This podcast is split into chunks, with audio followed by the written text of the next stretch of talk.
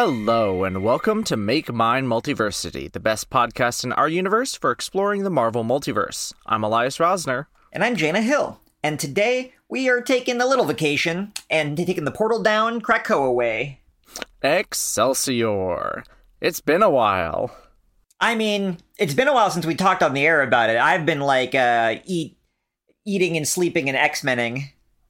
Oh, that's Since a good what- point. What, what's the? When was the last time we uh, checked in on the air? Uh, I think it might have been in like November. Yeah, that sounds right. It might have been November. There was one month recently where I didn't read any comics for a month, and then I sat down for like a weekend and caught up on X Men. Ooh. But besides that, I am like a Wednesday reader every every morning with the X Men. Oh, I'm I'm less of that, but there's some some X titles that, uh, well, when we get to our list, you'll see which ones that I'm actually reading, week in and week out. Yeah, because I was noticing when we were compiling the full list of X titles, this was the very first time we've done this exercise where there's a little bunch of books that I was just like, huh, I don't even remember what that is. Yeah, The most Yeah. unfortunate part of that being some of those are happening right now. yeah, that was definitely the worst part of that. Because, like, when I saw Juggernaut, I remember Juggernaut still seemed kind of a novel when that came out. Oh yeah, yeah. I still remember stuff that happens in Juggernaut. We still haven't gotten D-Cel back. Yeah, we love D-Cel over here, and that Empire miniseries was fun. Like way back at the beginning, all those minis were really fun. But now I just feel like there's just like the, they're they're back to like random spinning their wheel series. So hopefully this fall of X business is really gonna give them back the juice they need. I don't know. We'll see. I just hope they don't blow it up like they kind of did with Moira. Yeah, I don't know. I don't know about all that yet. But fortunately, we don't have to predict the future and uh, what's coming up on X books because we are talking about the past. How many X series has there been now since the rise of Krakoa? Uh, okay. So we're up to 47 unique series. Forty-seven. 47. The last time we did this, we had 34. Uh, and the time before that, which is about the equivalent of when this would have been happening last year, there were 33. And that's cumulative. and some of those are events and some of those are storylines but now there's just like a lot of things where like there's an x23 retcon series and uh, there's a what are rogue and gambit up to series that i just keep forgetting about they don't seem like uh, central books because a lot of them are, are minis. We're we're back to the here's like seven or eight minis during the year, which I don't mind, but I miss having like five or six core ongoing series, and then you know we add a couple. That's what this was at the beginning, and then they started like getting canceled after 10, 11 issues, and that's still happening now. We'll get a series, it'll be going on. You think it's an ongoing, and then suddenly, oh no, it's ten issues. We're like, but why? You're just renaming the book and then relaunching it for the fourth time. It's the same creative team. well they're trying to get the fluffed up uh, number one sales That's Ugh. been driving that's been driving uh, floppy comic sales for decades Hmm. yeah it's never been sustainable it gets more ridiculous every year but they're still doing it Yep. And if Tom Brevoort is to be believed, it works enough. Yeah, it works enough that uh, to be that it makes sense for them. Not for us though. No, not for us. It is rather frustrating. Uh, so, for those of you who are joining us for the first time, welcome. For those who are coming back, this is Baseline X. We gave it a new name last time, and I can't remember what it was. I think Was it was it- just. More than meets the X. Oh, it could have been. It could have been. I like that one. This is more than meets the X. Will we be doing it again?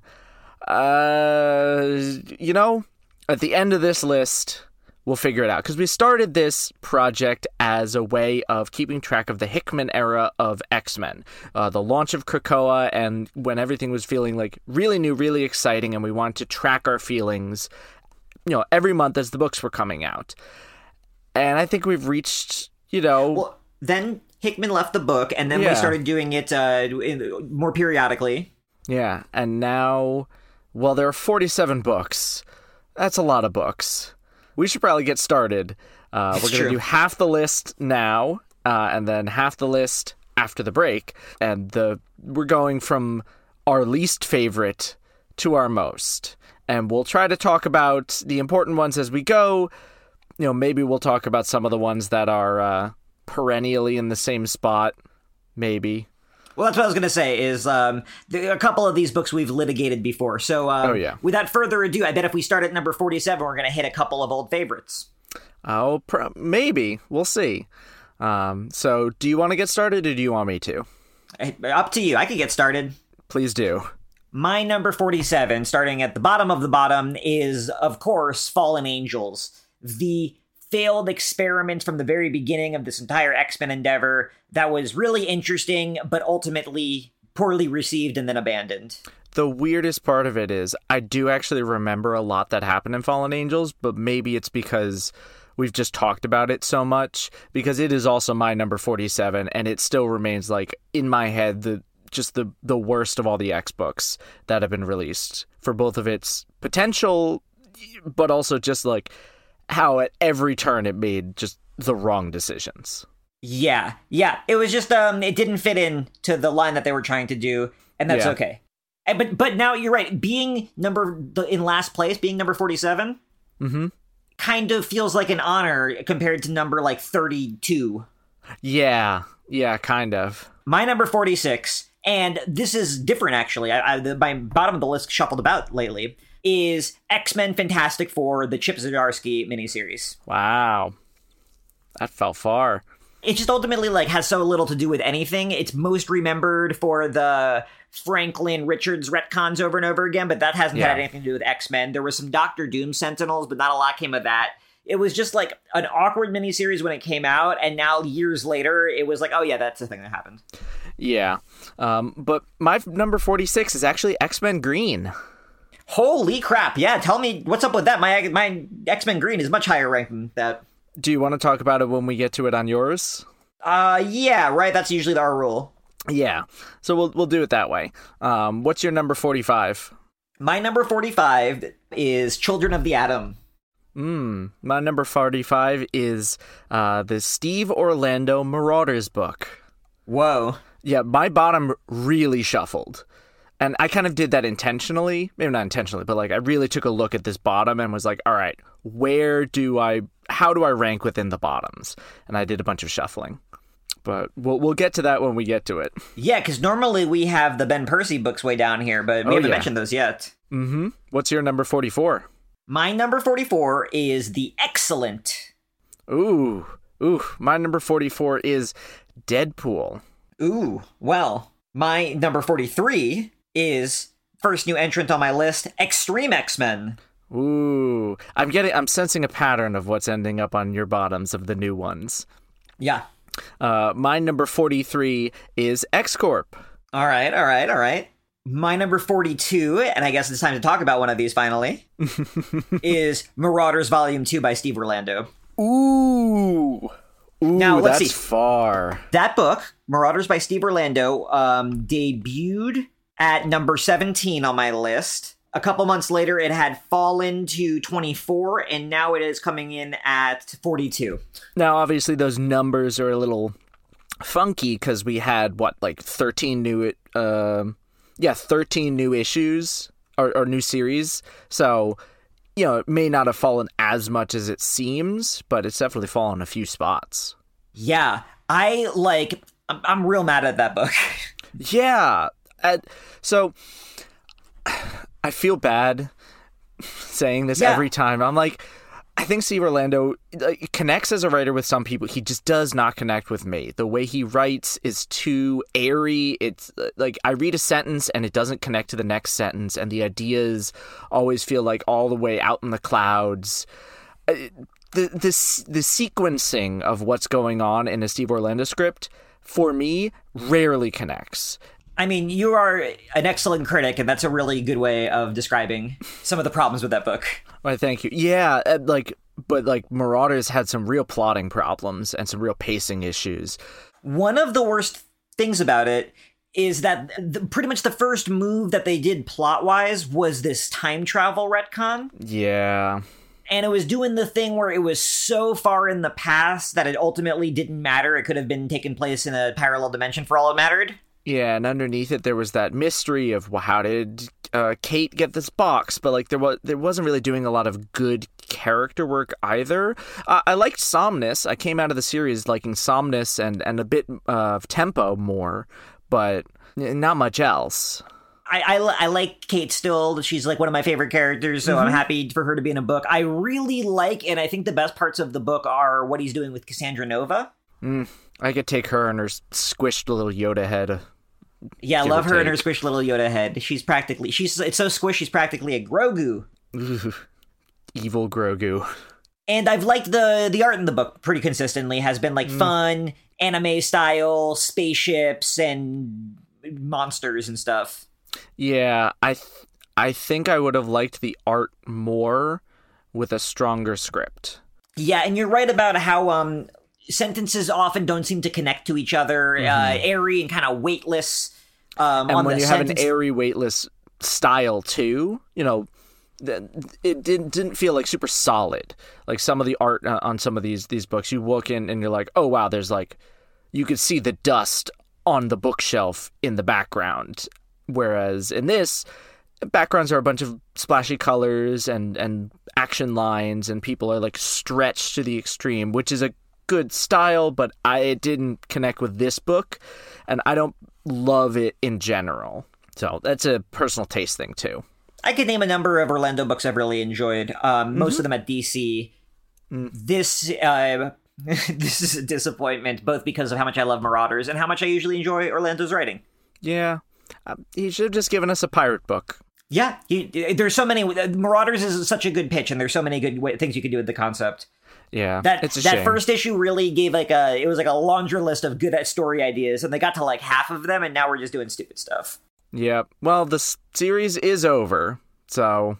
Oh, I didn't have it marked as over. That's sad. Yeah, it just ended. Just ended. I didn't even notice it ending.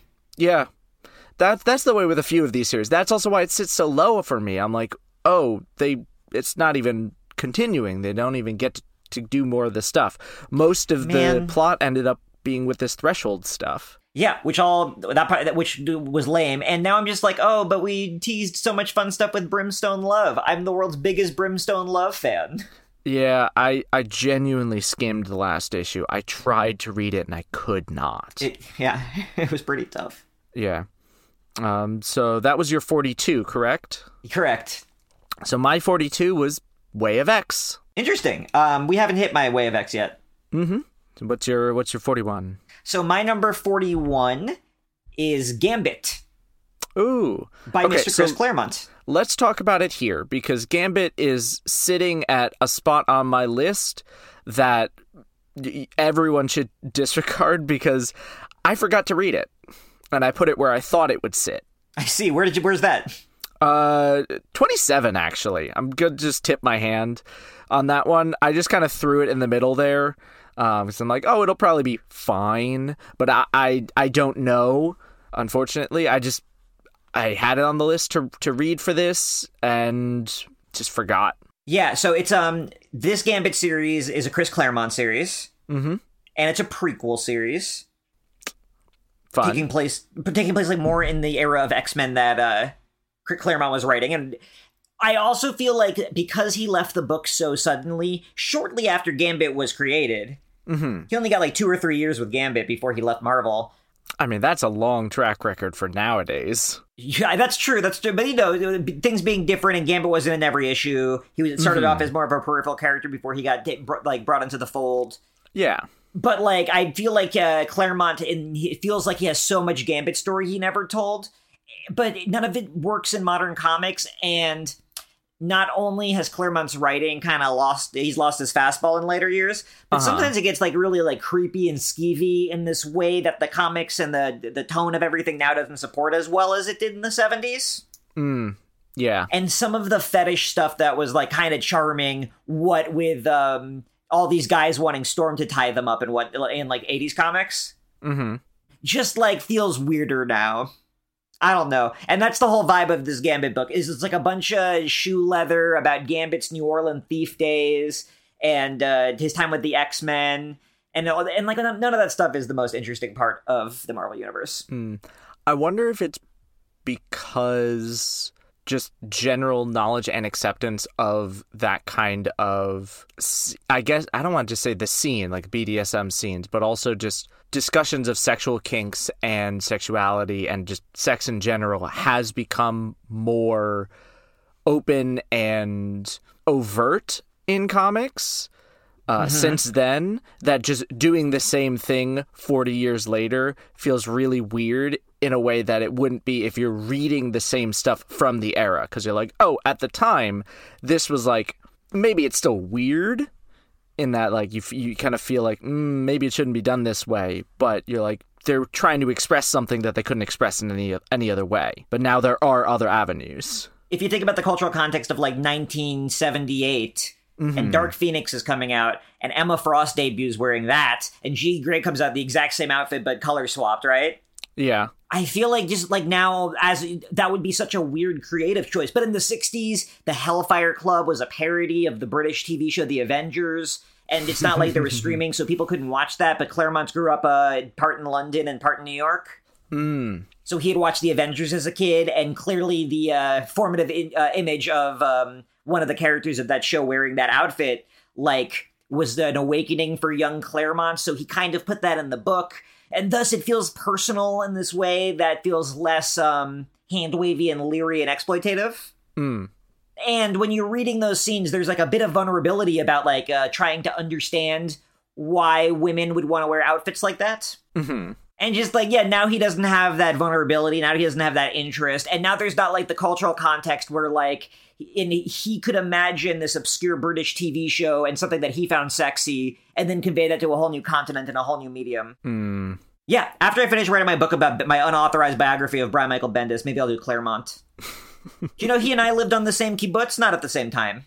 no i didn't know that Yeah, and uh, I lived there in 2006, and he lived there in like the 70s.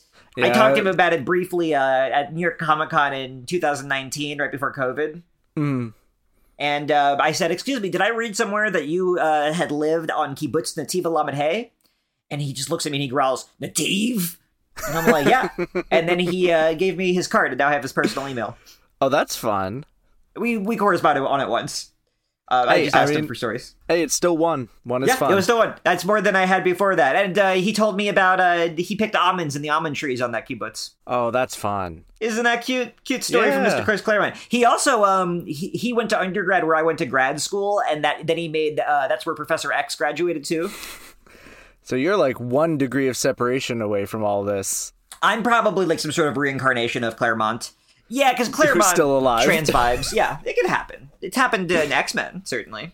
oh that's true Uh, that is the most x-men thing to happen And uh, Extreme X Men, which I mentioned earlier, is I I have similar criticism for. It's like a similar kind of project, and it's this. It's also by Claremont, but that one I like a little bit less than Gambit because with Gambit I always feel like he felt like he had more to say, and then it's never as interesting as I hope it would be. mm-hmm But the Extreme X Men stuff was all it is just like him playing on all of his worst ideas from his return to X Men um, in the late 2000s before Grant Morrison took the book.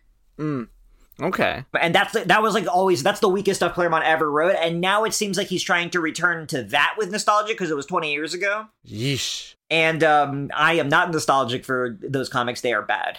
We'll get we'll get to there in a bit because I, I we still haven't gotten to it on my list. That's right, Interestingly that's right. Uh, my number forty one was Children of the Atom. Just I I feel bad for that series. It plummeted from where I used to have it, but I, I just remember so little of it, and it felt like a book that ended up maybe not wasting its potential, but had its potential wasted. By who? Yeah. I don't know because Well, COVID was a factor.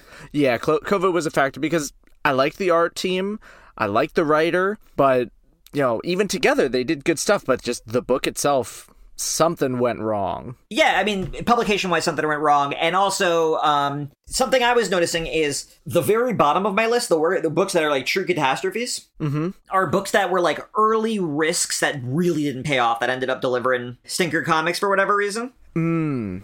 Yeah. And now on my list we're kind of in like this recent slew of like similar books that it's all like a great goo to me Uh, yeah. Yeah. Children of the Atom. I, I feel like it if it hadn't ended when it did with a sudden wrap up, I think it could have become something better. You know, in the era of a book having enough sales to last to then get better. The, I just get the feeling that this could have been one of them. yeah you could have grown it into like a runaways type series Yeah, it just didn't didn't get there and then cutthroat Yeah. market ended it. Yeah, um, we we talked about this a lot in the past, but yeah, Children of the Atom was was uh, it was disappointing when Children of the Atom was suddenly canceled. Mm-hmm. So what's your forty? So my forty is now we're getting back into familiar bottom of the barrel territory. My Oh, number yeah. forty is Wolverine. Ooh, okay. So mine is the X Lives and Deaths of Wolverine. Interesting. Oh yeah, yeah, yeah, yeah. We we got some uh, we got some surprises coming up. So what's your thirty nine?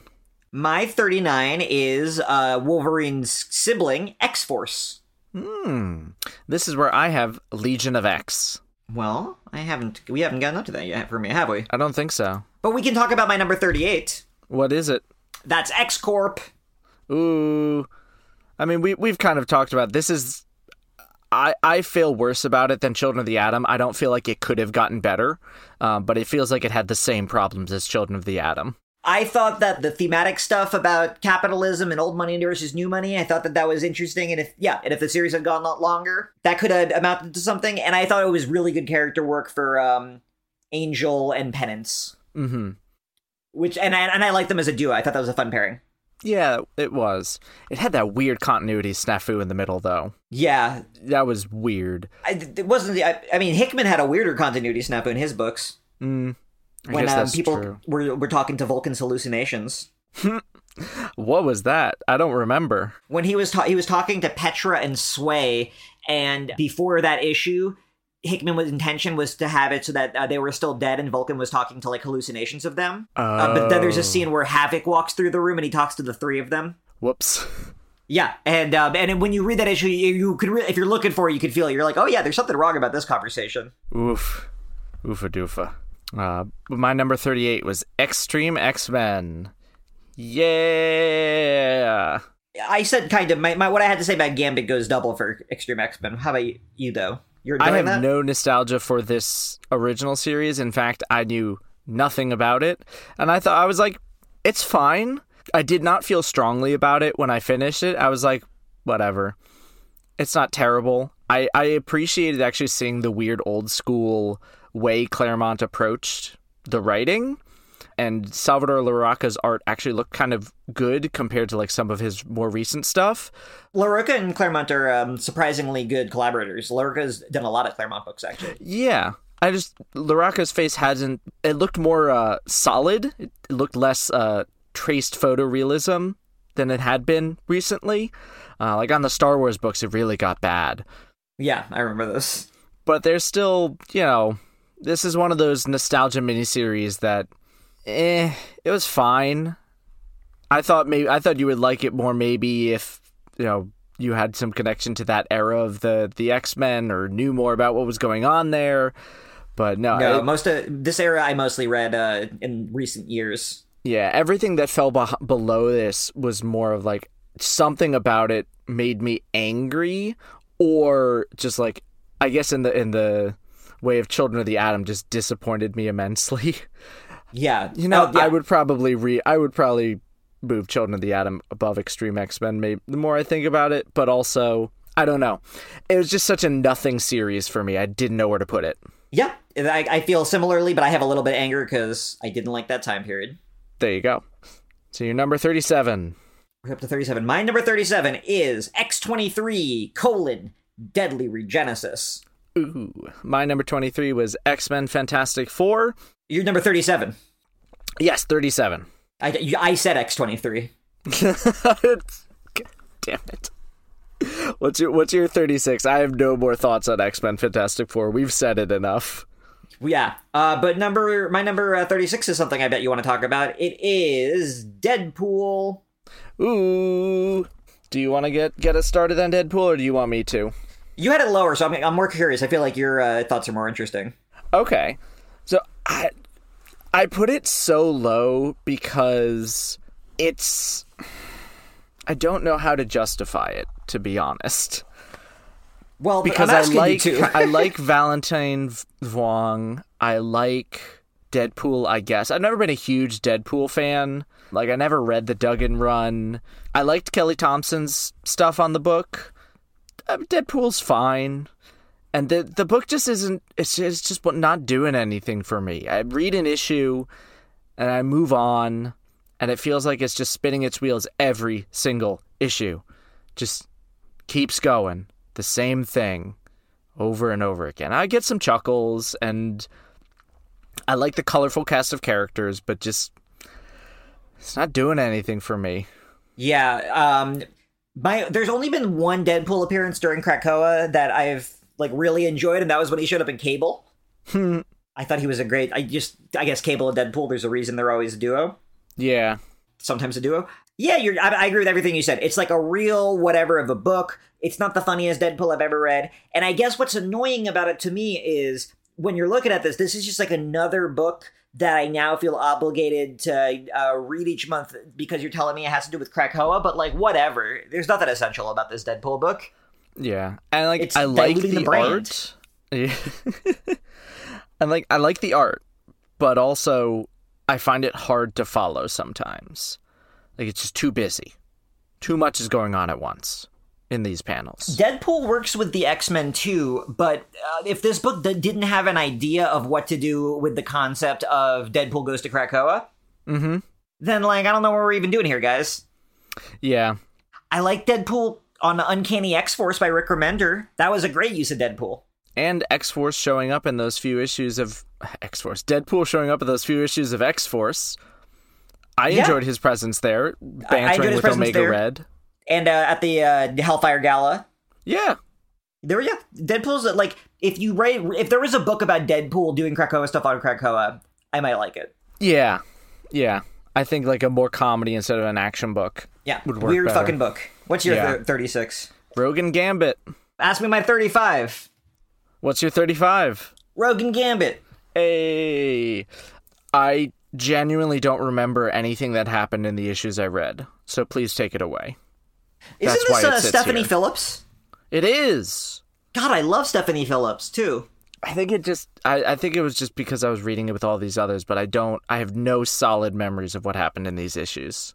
I guess one weird thing to me with a lot of Krakoa books is there are some Krakoa books like Marauders and X Men mm-hmm. where you understand why they're not on Krakoa doing stuff. Mm-hmm. But then Rogue and Gambit's so weird because they're not on Krakoa. Uh, they're just doing like the usual Rogue and Gambit stuff. They're going to New Orleans. They're getting attacked by shady guys from Gambit's past. Rogue has like a complicated connection to somebody that uh, we're just like playing the hits with that one. Yeah. Do they have uh is that the one did they lose their powers in this one? I don't remember either, which probably goes to show. Oh my god, there's the, the the fact that there are multiple books where the characters are having their powers, you know, interrupted or stolen or something baffles me. All happening at once. That could be thematically interesting. I mean, it could be, but it, it's not. Yeah. Uh, anyway, my my if you're doing a Rogue and Gambit book, I think I would love to see a book about their kind of like boring domestic married life. Yeah, like uh, Mr. and Mrs. X. Well, I guess that wasn't really the boring one, but well, Mr. and Mrs. X was them on a vacation. Mm-hmm. But I just want to see like uh, I would love. I we've never really gotten a slice of like Krakoa book where like we see them going to pick up some milk or whatever. Mm-hmm. And I would Rogue and Gambit are perfect examples of characters who had a crazy life off the island who are trying to like live a calm life on the island. Mm-hmm. And that like a weird neighborhood drama sounds fun to me. Just picturing the, the a sitcom of Ro- Rogue and Gambit like fighting with Blob because you know they keep you know blowing something up at two a.m. Blob's like, I need to sleep. Exactly. Or I'm, I was kind of picturing it like um like Tom King Vision. Oh, but maybe less dark. Yeah, perhaps less dark, or that dark. Uh, rogue stories can go pretty dark. I it would be fun to have like a genuine, just straight up drama. Yeah, and I just like I love the idea of who are the mutants who live on their streets because they live in those weird like little organic flower houses. Mm-hmm. But like they got to have neighbors, and like there's got to be all sorts of just and I'm also interested in like the Juggernaut has become kind of the sheriff of Krakoa in this phase of the story. Yep. And um, I would just love uh, to find out like what calls Juggernaut gets every day because I feel like it's, like, it's a lot of noise complaints. Oh, almost certainly. Yeah, and I would love a Juggernaut just like strolling around town trying to de-escalate a bunch of personal beefs. Anyway, Rogue and Gambit doesn't do a lot with its potential, despite being written by Stephanie Phillips, who is wonderful. Yes. Uh, and my number 35 is The X-Cellent, which is back for a season two. So we're just counting it all as one series because it it literally just the second set of six issues. It's identical, it's the same name. No point in splitting it up. It's telling the same story. So I take it you like the Allred nonsense? I do. I love the Allred nonsense. I love. I don't always love Peter Milligan's nonsense, but I'm having fun with the X-Cellent. It's zany, it's out there, and uh, any excuse to get more Allred art, I'll take it. Sure. Yeah, the, the Allred art is the best part of it. Yeah, the commentary is a fat load of nothing. But I, I always had problems with the, the commentary in, in the X-Statix and that whole thing. Yeah, but but it sucks because uh, at least with X-Statix, it felt kind of like vital and of the moment. Yeah, this this feels a little little old, and he's not playing enough with that. Yeah, but oh well. Uh, what's your thirty four? My thirty four is is New Mutants Lethal Legion. Ooh, we'll get there eventually. Uh, my number thirty four is Knights of X. We'll get there eventually. Mm-hmm. What's your thirty three? My 33 is giant size X Men. Ooh, so my number 33, where was where, where did I put giant size? Oh god, I hope I didn't cut it off my list. I mean, or you put it really high cuz No, no, no, no, there it is. I see it. Um no, my 33 is X-Force. All right. This this might be the highest X-Force has gotten and it's purely because of the Beast twist. Yeah, I'm someone who didn't like that stuff initially. Mhm for sure. And and now I'm like all about it. It got really good. Yeah, this is kind of the this has been where a lot of the other shoes have been dropping and it's gotten really good and really t- it finally has the focus it needs it's justified its existence in a way that is interesting for x-force and sage kind of taking the lead in the book i've been really liking it so it got a nice healthy boost from that and i mean x-force had that shark issue the shark surfing issue. So I got to give her props for that. That was a while back, though. Um, but what's your? Uh, do you have any more thoughts on X Force, or do you want to move yeah, on to number uh, the recent twist was good.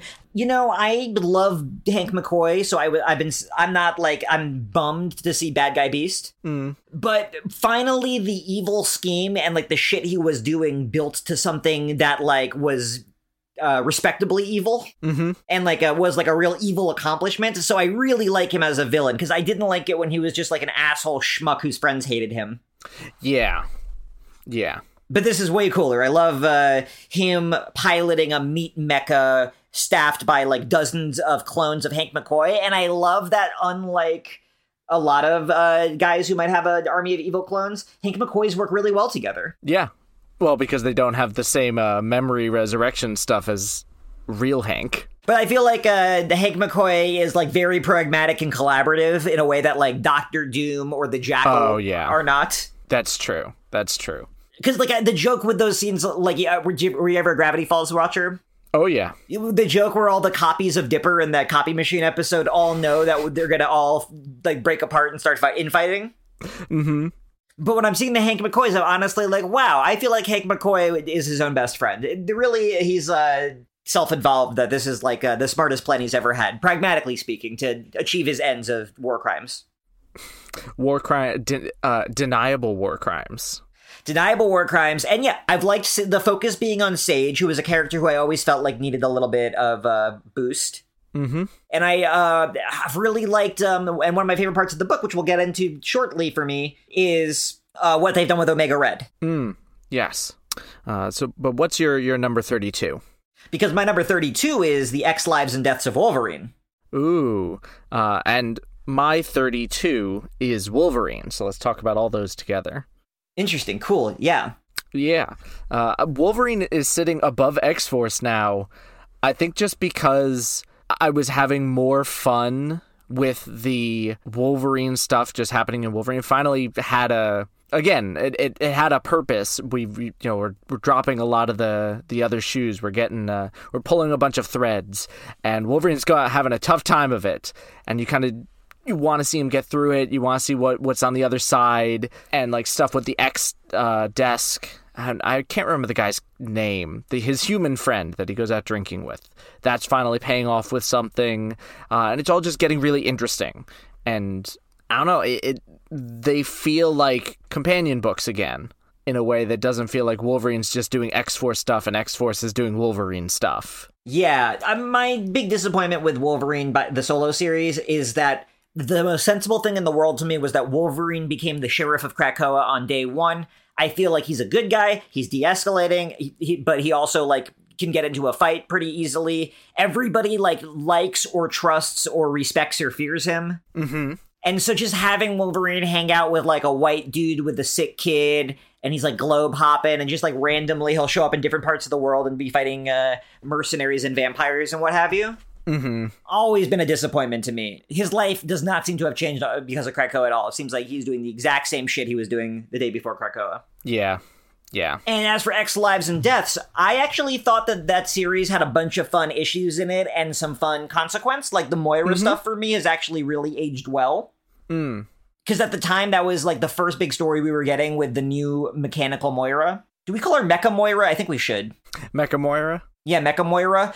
And then when I was coming out, I'm like, I don't know how I feel about the way we're using Mecha Moira here, but it's been a, that was great setup. And I think that uh, Omega Red has actually been one of the best realizations of an interesting like theme with the Krakoa story, which is that Omega Red, due to nonsense comic book things, because his skeleton is covered in carbonadium and uh, he will die unless he uses his mutant death factor to absorb the life forces of people. You know, just as you, you know, do. Yeah, normal stuff. But as with um, Proteus in Hoxpox, it turns out it's not really a problem of Omega Red necessarily being evil. It's a problem of it's like a disability problem. Like if you thought of a solution that could benefit him and that he didn't need to kill like a vampire to persist, mm-hmm. could he be a productive member of society? And then the other interesting thing is that Omega Red, even before his mutant powers were developed, was like a Hannibal Lecter type serial killer.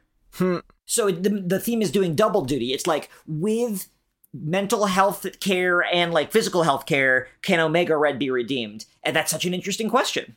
Yeah, and and it's being explored. Well, it's been been explored since X Lives and Deaths, and I didn't think it would really go much of anywhere, but it is, and it's I'm uh boo, boo, boo, boo, boo. I lost my train of thought midway through that sentence. God. Well, we've been talking a lot of X, but. Yeah, my, carbonadium. yeah, just uh Ben Percy stuff has been growing, and it's, it's probably the best it's been since for in years for which is kind of damning with fame praise. Yeah, yeah, a little bit. What's your thirty-two? Uh, my 32 was Wolverine. So mm. what's your what's your 31? Wait, wait. Is where's our uh Oh, we're going down to 24. Jeez. Okay. Um, oh yeah. We got a ways to go.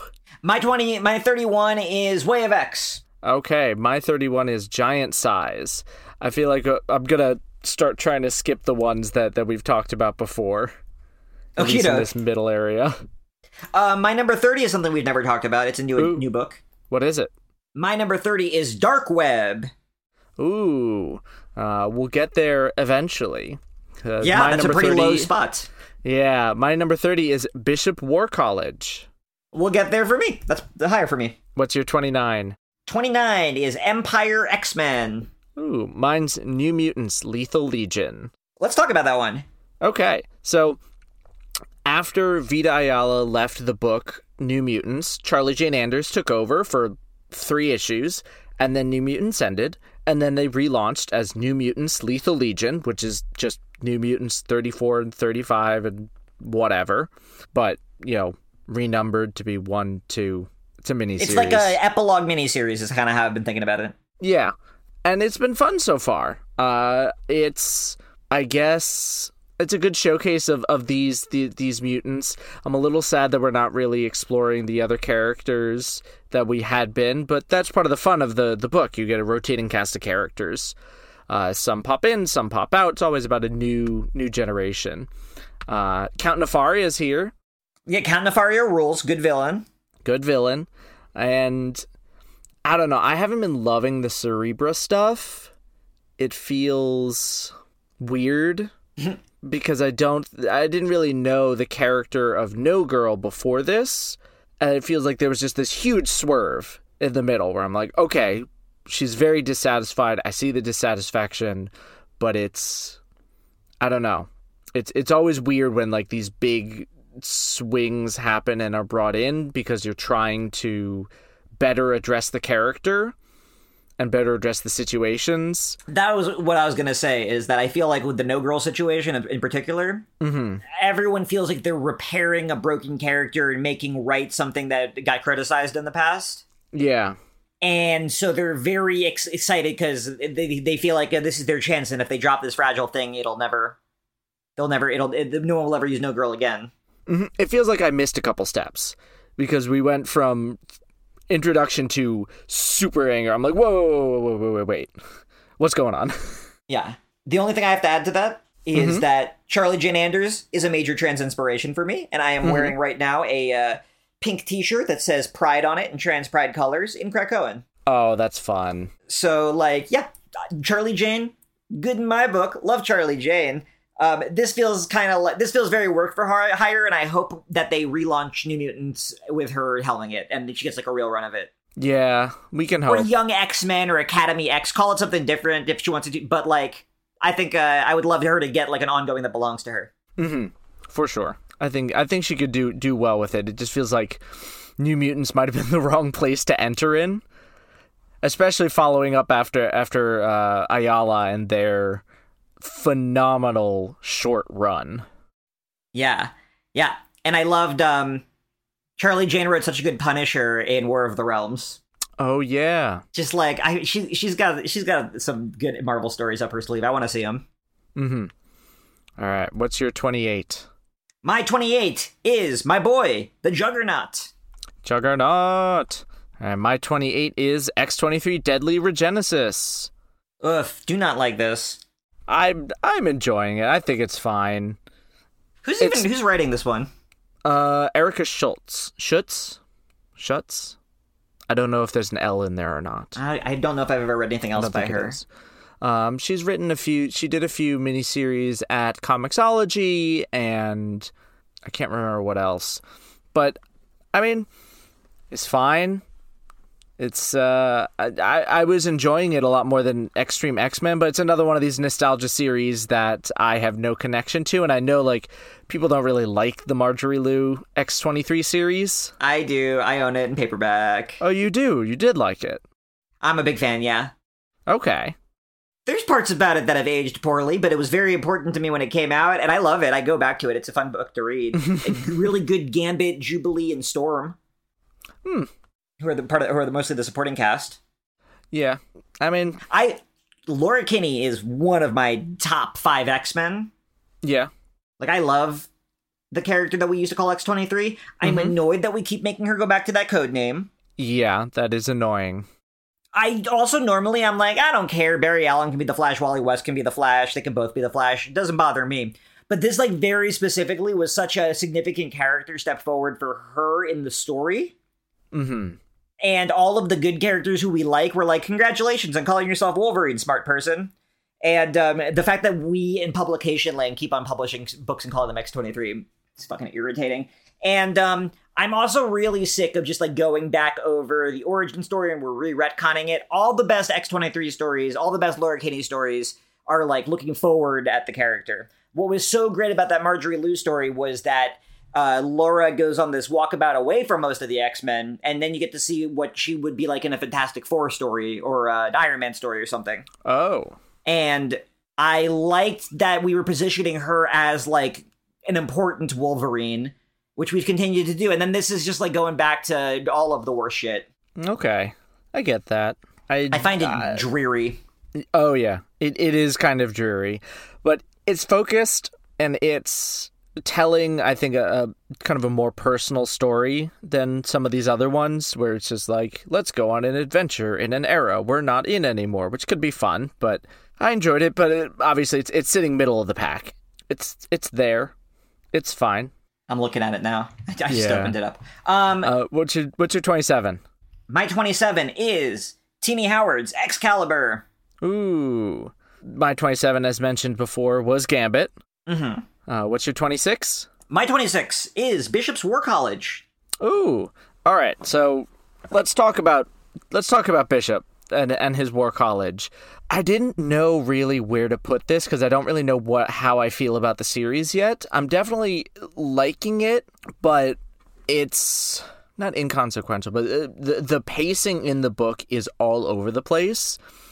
Like I really like the stuff with Bishop and the other time, the other dimension stuff. I'm really liking that. But then there's all the stuff with the kids and the Struckers. Yeah, yeah, and that that's like a bunch of punch punch 'em up. Like I think issue three was mostly the Struckers, and I just kind of flipped through it because one, it moved kind of fast, which was nice. I also I like uh, Sean Edward. I think it's Sean Edward Hill's art. No, not Edward. I got it. It's uh, issue three, drawn by Sean Damien Hill. Damian Hill. I was thinking, I'm like, it's not. It's something else because Bryan Edward Hill was the writer on Fallen Angels. Yeah, there's multiple artists on um, So on Bishop's War Sean. College, but that's who you're thinking of. Yeah, yeah, yeah. I like his stuff. It feels like old school, even if it's a little like uh, melty sometimes. That makes sense. Yeah, it looks like old Spider-Man comics to me. And I like that. I like that feel to it. I like. It, it, I think it's a good fit for Bishop and for the the story being told. Well, I love it. So one thing I like about Bishop's War College is the hook is very. It's like a very sharp hook. Mm-hmm. Where just like you see the cover and you're just like Bishop is in a world where all the X Men characters are black. Yeah. Professor X, uh, Cyclops, Mister Sinister, Mystique. Even though she's blue, she's also black. and then my your immediate question is, cool, why? And that's kind of what I feel like it hasn't really answered yet. Which is why you're hesitant. I'm I Supply- yes, I mean, it's starting to. Issue three had we, we got an explanation for for why it's kind of like uh, the series Black by um oh I'm blanking on the I think like Tim Tim Smith the third and oh I don't remember the other creators where um, it was a you know, specifically black people started developing superpowers, and so the racial dynamics of that propel the commentary of the comic. And so in this world, mutants instead of being you know anyone, although we primarily focused on the white characters, it's specifically black people, uh, and it's kind of become a utopia of sorts yeah. at this point, which is really interesting to explore too. I, I that's why I really like that stuff more than the kids lose their powers because of some bullshit ooze that the Struckers have been given by Orcus or I think it's the UK government. Yeah, by the Brexiters. yeah. by the evil Brexiters. Um, yeah, I I think it's got a good hook. It's been really fun to read, and this is one of the recent books that has the, done the most to like stand out from this slog of um, New Mutants X twenty three Gambit and stuff. Yeah. Yeah. It's and like- it's, still really- set in the Krakoan era. Set right, it's set in the Krakoan era, and the characters are like dealing with stuff in the story that we care about now. But it's also got this really interesting hook. It's exploring this new world. It's exploring it this cool way. It's showcasing characters that, um, like uh, Tempo and Surge, who I, I'm happy are getting more page time. Mm-hmm. Just like uh, Bishop's War College right now for me is standing out from the rest of the pack of um, being like a strong, a strong book with a strong sense of identity. Mm-hmm. And I feel like Bishop is going to be moved forward by the end of it instead of it kind of just happening and then being done, which is kind of like what I felt with Marauders. Yeah. Yeah, but, but and that's what I meant with, by uh, when you, you when you start the book and you ask why. It feels very pointed, and you're excited to find out what the point that the author was making is. Mm-hmm. Yeah. It's like it's like inviting you to think about it in that way, and that feels like a cool called shot. I can't wait to find out uh, the definitive end of the story and how it's going to affect Bishop. All right. I have a question. Mm-hmm. We've been going for nearly an hour, and we're not quite at the uh, halfway point. But this the top half of our list also has a lot more series that we've talked about a lot. Okay. Do you want to take a break now? Uh, have you done your number twenty six? Uh, no, my number 26 was Devil's Reign X Men. We could talk Devils. No, we can't talk it because I haven't had done it yet. 26 is Devil Reigns X Men. Do you want to take a break here and we'll come back and we'll do the rest of our list? Yeah, let's do that. Awesome. Hello, my name is Alice W. Castle, and I host Force Ghost Coast to Coast on the Multiverse Podcast Network. Each episode, we discuss all the news from the galaxy far, far away, from movies to comics to novels to TV to games and everything in between. You can find us on Apple Podcasts, Stitcher, or wherever you find podcasts. Come join us next time, and may the Force be with you. And welcome back. We're discussing all of the X books that have been published since House of X and Powers of 10 and giving them our power rankings. Uh, we, powers of 10 rankings. Powers of, well, maybe, maybe not Powers of 10. I sure hope it wouldn't be Powers of 10. oh, yeah, I, I, see what you're saying. Um, we just finished number 26, so we still have 25 books to go. God help us, out of 47 but we think the second half will go a little bit faster. Definitely. Uh, we'll we'll see because we're both very long winded and like to talk. That's also true. well, what is your twenty five? My twenty five is Legion of X. Okay, so that one has ended. Mine was way down on the list. What do you have to say about it? I don't know. I mean, we've talked in the past about it's got kind of this smarmy tone where it thinks it's got all these smart ideas, but it's not actually as deep as the writing seems to imply that it is. Mm-hmm. But that being said, it's got some good ideas. It's got some. It's had some lasting impact. Um, it's introduced some characters that had some staying power and got more interesting in other books. Yeah. So I, for me, yeah, that's why I'm putting it right in the middle of the pack. It was a pretty. I felt pretty 50-50 on it. Yeah, uh, I had it significantly farther down because it, Way of X left such a sour taste in my mouth, and it was just a continuation of that. But swapping out the protagonist uh, sneakily with turning it into Legion's book instead of uh, Nightcrawler's book, even though they kept selling it as Nightcrawler's book, and I just got mad the whole time, and I never liked it. I never liked Mother Righteous. I thought she was a shit villain. And I, well, as we might talk about later, I think she's gotten much more interesting. Lately. Oh, she has gotten so much more interesting. But the way she was introduced was just like that smarmy character showing up, and I'm like, I don't like Legion. I don't want to see someone as a villain to Legion. I wanted to see Nightcrawler struggling, and Mother Righteous would just come in and be like, "I'm gonna fuck around here because I'm cosmic." I was like, I have no interest in any of this she's got this real like family dollar Mr. Mxyzptlk thing going on. Yeah, yeah, and yeah. You don't need Mother Righteous. We have Mr. Mxyzptlk at home. I also um, that tone being all over the place. I that that book has actually felt the most like recent bad MCU stuff to me. Ooh. Because every every single time that book has restarted, which I feel like has been like 80 times by now, which is a bad sign. Yeah, yeah, I think it might even restart again again. Oh, and it's doing um we're we're getting Nightcrawler as Spider-Man, which actually is a great pitch. That is a good pitch actually. But every time it restarts, whatever the promise was, the interesting question that the last one ended on, the next one immediately sweeps under the rug and starts something just as asinine. Mm-hmm where like in originally there was this shit with onslaught and what is onslaught really and how does onslaught relate to krakoa and i don't even remember how that ended up. It was a bunch of nonsense. And then there was the question about like nightcrawler is gonna like found a religion and he's gonna like write a bible and stuff. And then we see nightcrawler and he's like oh i've got writer's block and i don't uh, know if i even believe in religion anymore. And it's like what? God it's yeah. I don't know what is going on with with Si right now with his Marvel stuff. I don't know. I wish I did. I think he just likes Legion too much, and he keeps trying to redo his Legion book. And that Legion book is one of the most uh, acclaimed and successful books Marvel's published in 20 years. I can see why he uh, has trouble getting over it, but yeah. Yeah, he's got to let the guy, got to let the character go. Gotta let him go. Yeah, and, and it's all his pet characters, and some of them are really tenuously connected. Black Knight's presence there has always been annoying. Mm. Yeah and uh, the Spurrier issues of uh, Sins of Sinister was definitely the weakest part yeah. of an otherwise perfect event. Yeah, we'll get to there. I feel bad because like I'm very split on Spur- Spurrier in a way that like I'm not split on Orlando.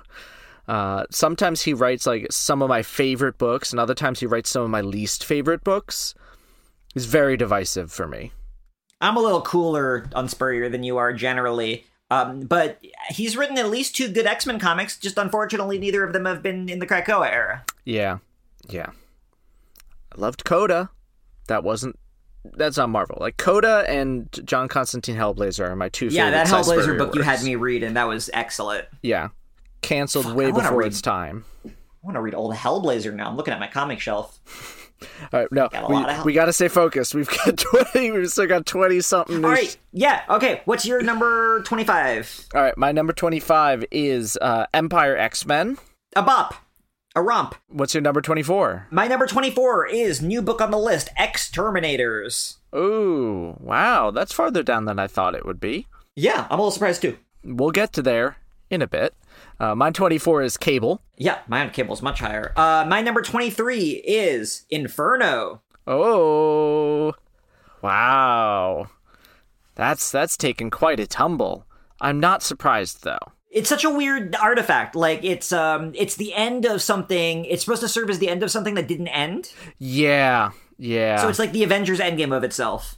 Yeah. Like wherever my Inferno sits on my list, just know that I'm like I have no idea where to put it. It was a cool comic. The, Yeah. the, the Definitely story top triggers. top of the list, but I have no idea where it should actually sit on my list. I'm just like I don't know. I think here's fine. Yeah, Yeah. So my number 23 was a Juggernaut. That's cool. I didn't realize Juggernaut plays highly for you. That's a fun book, right? Yeah, it just keeps getting more fun the more I think about it. Juggernaut's just such a good character too. Surprisingly, yeah.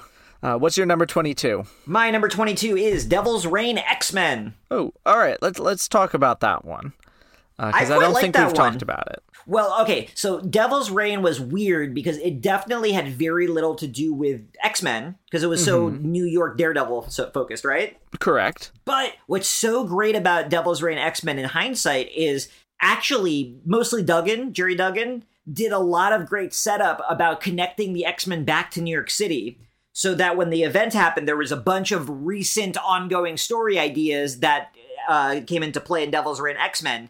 The two primary ones being one that we resurrected um, uh, Harry Leland, and now he's the Krakoan ambassador to the UN hmm and the second being uh, that the X Men have now set up their new base in Central Park in the treehouse. Yeah, yeah.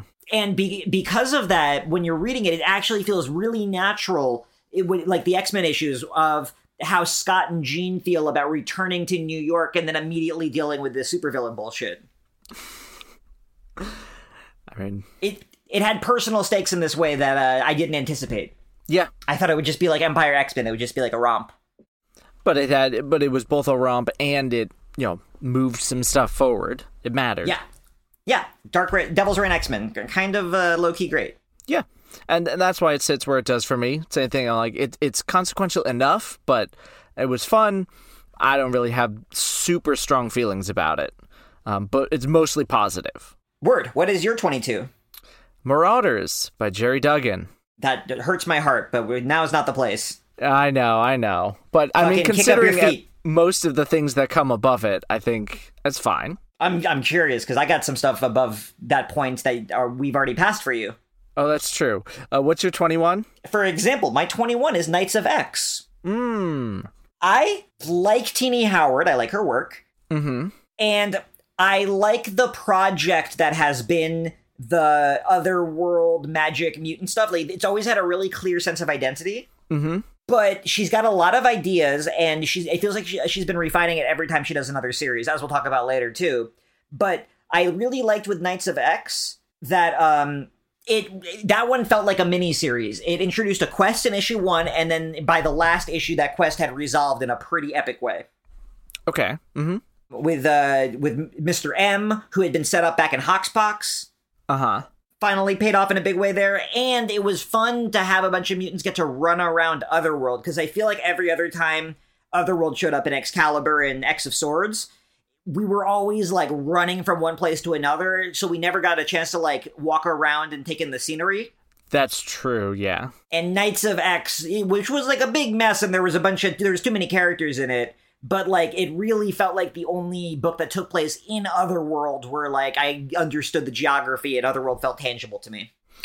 For sure. I guess I put it lower in part because I, I don't know. The story was difficult to follow in Knights of X. Like, it, like you said, there were too many characters. It was it was quite bloated, and because it's a mini series, like I had to judge it only on that instead of like as a piece of Excalibur, uh, which Right. is why Excalibur is my number twenty one. So that's why Excalibur sit sits higher because the highs of that series kind of outweighed some of its lows, whereas Knights of X didn't have as many highs and kind of left me feeling like, all right, what are we doing now? Like it was like Tina was like, I have to wrap up this this segment of it now so I can move on and do some of the more other interesting stuff. Yeah, and as we'll talk about with a couple of uh, higher up books on my list, Knights of X or uh, Excalibur rather. I feel like that one almost every arc kind of rebooted. Like, oh, it's about British politics. No, it's about the uh, weird magical lands. No, it's about we're being hunted by uh, uh, Cullen Bloodstone, which fucking ruled, by the way. But Excalibur just kept it felt like the loosest idea of um, these were the themes that Tini wanted to play in. And then Knights of X feels like a really solid uh, beginning and middle and end of a story, which I like makes it puts it above Excalibur for me. And um, that's all I have to say until a little later from now. Okay, uh, what's your twenty? My 20 is Sabretooth and the Exiles. Okay, my twenty is Betsy Braddock, Captain Britain. My number 19 is Betsy Braddock, Captain Britain.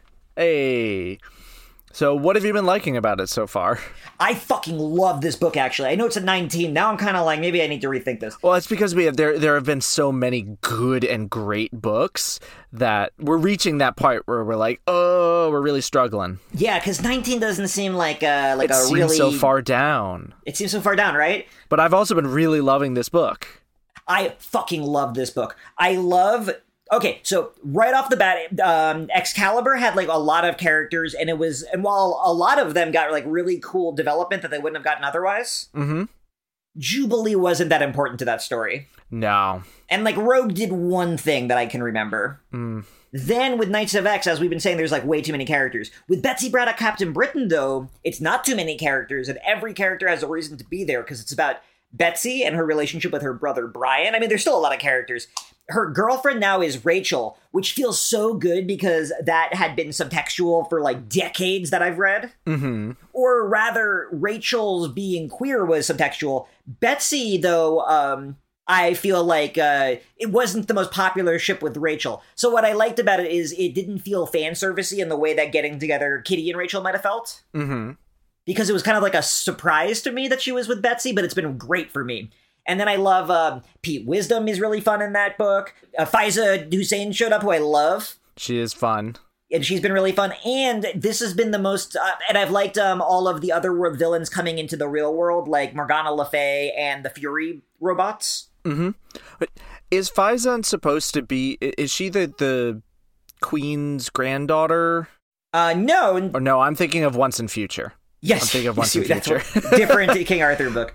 No, Faiza was just like a med student who um, got Found powers, and, Excalibur. all, and then later Excalibur. She has her powers are super cool. She's got the same powers basically as Elixir.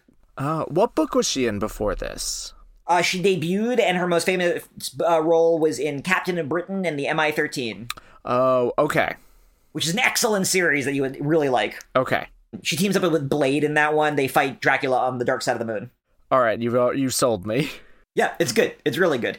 Um, by Cornell, I think Paul Cornell. And the other, th- the last thing about Betsy Braddock, Captain Britain, that's hitting so hard for me is the British politics stuff. Are, feels great now because Finally. it's tying in the um, Clan Akkaba apocalypse lore with Morgana Le Fay King Arthur lore with just like Brexit assholes. And and Yeah. that that unity between the different factions of villains makes the book seem so much better to me. Like I understand what all the bad guys want separately and why they're working together, even if I don't know like the full extent of their evil scheme yet. But that's fun to discover. Exactly. Yeah. Yeah. It's just Do you have great. anything to add? I I just I realized I've been like gushing about how much I love this book. No, you've hit basically all the things that I like about it. I hope that it's more of a more of a maxi or ongoing than a mini. I'm really afraid that it's going to be a mini and we're just going to end. Me too. I'm really afraid of I- that. I really like all the scenes where we're just in their magic house and Uncle Jamie comes over and like he's a little menacing because Jamie's evil, but he loves his niece.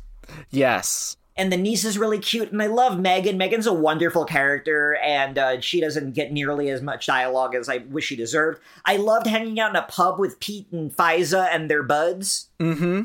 Just like every time the, the the plot is good, the superhero fights are fine, but man, every time everyone's sharing a pint in that book, it is so good. Yeah. Yeah. No notes. No okay, notes. what's your number uh, number nineteen then? Uh, New Mutants. Mine, we got a long way before that. Okay. Okay. So what's But your we can num- talk about my eighteen what is it? X Men Green. Oh wow, you've got it so much higher than my Yeah, you weren't worried. You hadn't heard it coming for a while. I honestly forgot. Uh I hate this book. You, ha- I'm so excited. Why do you hate this book? Hands down, one of one of my least favorite reading experiences. It's just like the worst Captain Planet episodes and I just I do not like it. I think I think this is a, a, a rare complete whiff from Gerry Duggan. Wow, that's incredible. I really like this book. No, no, terrible, awful. I Just not- because it was I- cheesy? No, I, I, I mean, because it was cheesy, but like all the dialogue, like it felt like I was watching or reading the worst Captain Planet episodes, like the worst writing of them, the most hackneyed plots, and taking some of these characters and be like, okay, they're eco terrorists now, but not in like an interesting or thoughtful way. It's just screaming, which I guess is the point we're at. Just screaming at these companies and blowing them Right, up, so which is what we should of be doing. Yeah. I First guess. of all, I have a personal rule now, which is um, I've noticed that my, you know, my cohorts, people who I am friends with who are in similar bubbles to me, Mm-hmm. tend to really like sneer at movies with environmental messages, especially if those messages are like thuddingly obvious or superficial. Mm. But on the other hand, we took Thanos, a character who was the world, the, the universe's greatest incel, at a time when incels are shooting up schools like every other week, and, And we him turned an him into an environmentalist. Yeah. So clearly, it's not like environmentally conscious uh, fiction is dominating the culture in this way, where it's like, ugh, we get it already, because clearly we fucking don't get it. Yeah. And when we have a good story, like, and when we want to have like the laziest villain, we make them an eco-terrorist environmentalist who takes things too far. Which kind of is what I was feeling with X Men Green. Like, our protagonist is kind of also being framed as the bad guy. And I'm like, but why? No, I really liked it. So that's one of the things I liked is that we stuck with her perspective, and she was breaking the laws and taking things too far, but her conviction never wavered. And by the end, I and like by the end, she had also convinced one other person that she was right. It just unfortunately wasn't Wolverine. Mm-hmm. And I really like this story about somebody who felt something so passionately that they would dash everything about Krakoa away. Mm. The, the utopia of Krakoa doesn't work for Nature Girl, so she needs to destroy the entire world until and she can make it better. Mm. I, I guess. just like if the criticism is environmental stuff is cheesy and and fucking obvious, so is James Cameron's Avatar. But I don't like James Cameron's Avatar. Well, I'm just saying, maybe maybe take a, a, deep breath and uh, try to shift your perspective and be like, hey, is maybe this environmental stuff like doing really powerful cultural stuff for fucking idiots who seem to be running the conversation anyway? yeah, we can hope. We can hope. I don't. What's your I don't know what it is about Nature Girl being this this focal point and just being like shaving her head. There's just something about that image. And I'm like, I don't like this for this character. That's cool. I mean, that's interesting. That's cool. I like that you have such an affection for Nature Girl. I, I like this too, and I thought this was a good direction for her. Yeah. Well, we'll see. It's it's good that we could have these kind of disagreements about some of these books. Yeah, It's fun seeing I the like- big splits. I have told you in private, I have told you on the, the air of this very podcast, but I like disagreeing with you more than I like agreeing with most people. I appreciate that. Yeah, you- What's what's your 18? my 18 is Hellfire Gala. Um, well, my 17 then is a book that I bet you're going to rank pretty high. Oh boy. And a, a book I love. Which book? And that is Judgment Day. Ooh, ooh, that's farther down than I thought it would be, but I thought you might feel that way. Yeah, I mean, now we get to talk about the reverse of what we just had. Uh, number 17 is Dark Web. Because you had that so you- pretty far down. Yeah. Oh, yeah, I did. So, why? There was one issue of Dark Web that if I was making like a top 20, if not top 10, if I was making a top 10 single issues of X Men since uh, House of X Powers of 10, Uh huh. that Dark Web Christmas special would be on the top 10 list. Oh. It was uh, drawn by uh, Rod Reis, written by Gerry Duggan. Iceman and Firestar and Spider Man had to fight the Rockefeller Center Christmas tree. Why? Why don't I remember this? You don't remember this issue? I have no, every no, panel. I think I of- do. Let's see. I have every panel of this issue screenshotted. It's so funny. Dark. Did And you it- say that was the worst? No, that was the best. That's one of my top issues of X Men. Okay, good. Because I was like, are you kidding me? The so the original Inferno, the '80s one, the best part of it was that all these inanimate objects got turned into demon monsters, and all the Marvel superheroes in New York had to fight them. Mm-hmm. Famously, Daredevil loses in a fight to an animated vacuum cleaner. This is like a panel that I see get shared all the time. Still, this is like a legendary comics moment. And so this story, which had a, was a, uh, a sequel to the original Inferno, had Yeah. sharing a, a villain as Madelyne Pryor. Um, they were just like, well, let's just do the funnest part of Inferno for an issue, and let's have Rod Reis draw it. So it was fucking incredible. It was just like all of these like uh, th- there was an Uber that got uh, shanked by a taxi cab at one point Mm-hmm. just like all these great New York jokes uh, that were incredible to see drawn. Um, at one point in the issue, Santa Claus dies and then uh, gets resurrected on Krakoa because Santa Claus is canonically a mutant, as we have discussed on this show. Mm-hmm. Yeah, that issue is incredible. But the story and the hook is cool. What if Madelyne Pryor, clone of Jean Grey, and Ben Riley, clone of Peter, clone of Peter Parker, teamed up for revenge? But Why? the conclusion of the story was that after uh, an entire issue of Madelyne Pryor fighting Jean Grey, Madelyne Pryor is finally like, "My memories, you took them from me," and then Jean's like, "Oh, word? That's your fucking problem here? Okay, let me just download you all those memories real fast." And then Maddie's like, "Oh, thanks. I'll uh, I'll call the demons off now." And that moment torpedoed my interest in the entire story. It was like the entire conflict didn't need to happen, and the only thing good we got out of it is that one issue with Reis and Duggan, and uh, the rest of it was like a pretty repetitive demons versus superhero story that ultimately didn't matter and didn't do anything for anybody. Yeah, I can't. I really liked Dark Web and the, It's the silly. Dark Web X Men miniseries. But yeah, that's why I, I thought it was silly. I thought it was fun. I think it worked better as within the Spider Spider Man stuff. All the Spider Man stuff kind of tracked.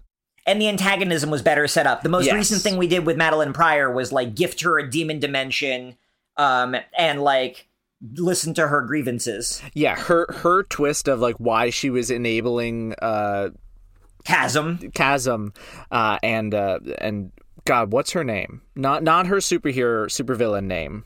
The the her civilian name. Who, Madelyne? No, no, no. Um, Ben Riley's girlfriend, Janice, I think. y- Janice Godbe. Yes, Goodby, Goodby. Yes, Hallows' Eve. I think that's the best thing to come out of this. To be honest, Janine. Janine. She's changed her name a bunch of times. That's why you're confused. Okay, Hallows' Eve. Love it. Love that. Yeah, great superhero name, great villain, a great vi- supervillain name, great villain look. Yes, but yeah, the the, the whole event is kind of silly, and I liked it because I also really like the Spider-Man stuff. But I agree that all of the Madelyne Pryor X Men nonsense was out of nowhere at the beginning and out of nowhere at the end because there was no real reason for her to be mad in the first place, like in any meaningful way.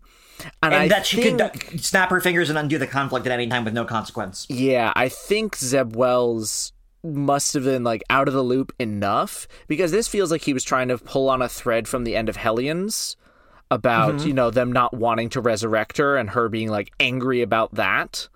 Uh, and then Duggan had to resolve that aspect in the miniseries. So, you know, You know what? I hadn't thought of that, but you're right. That's exactly what's going on there. Yeah. So I, I can see why there was there is that disconnect. Uh, I still liked it.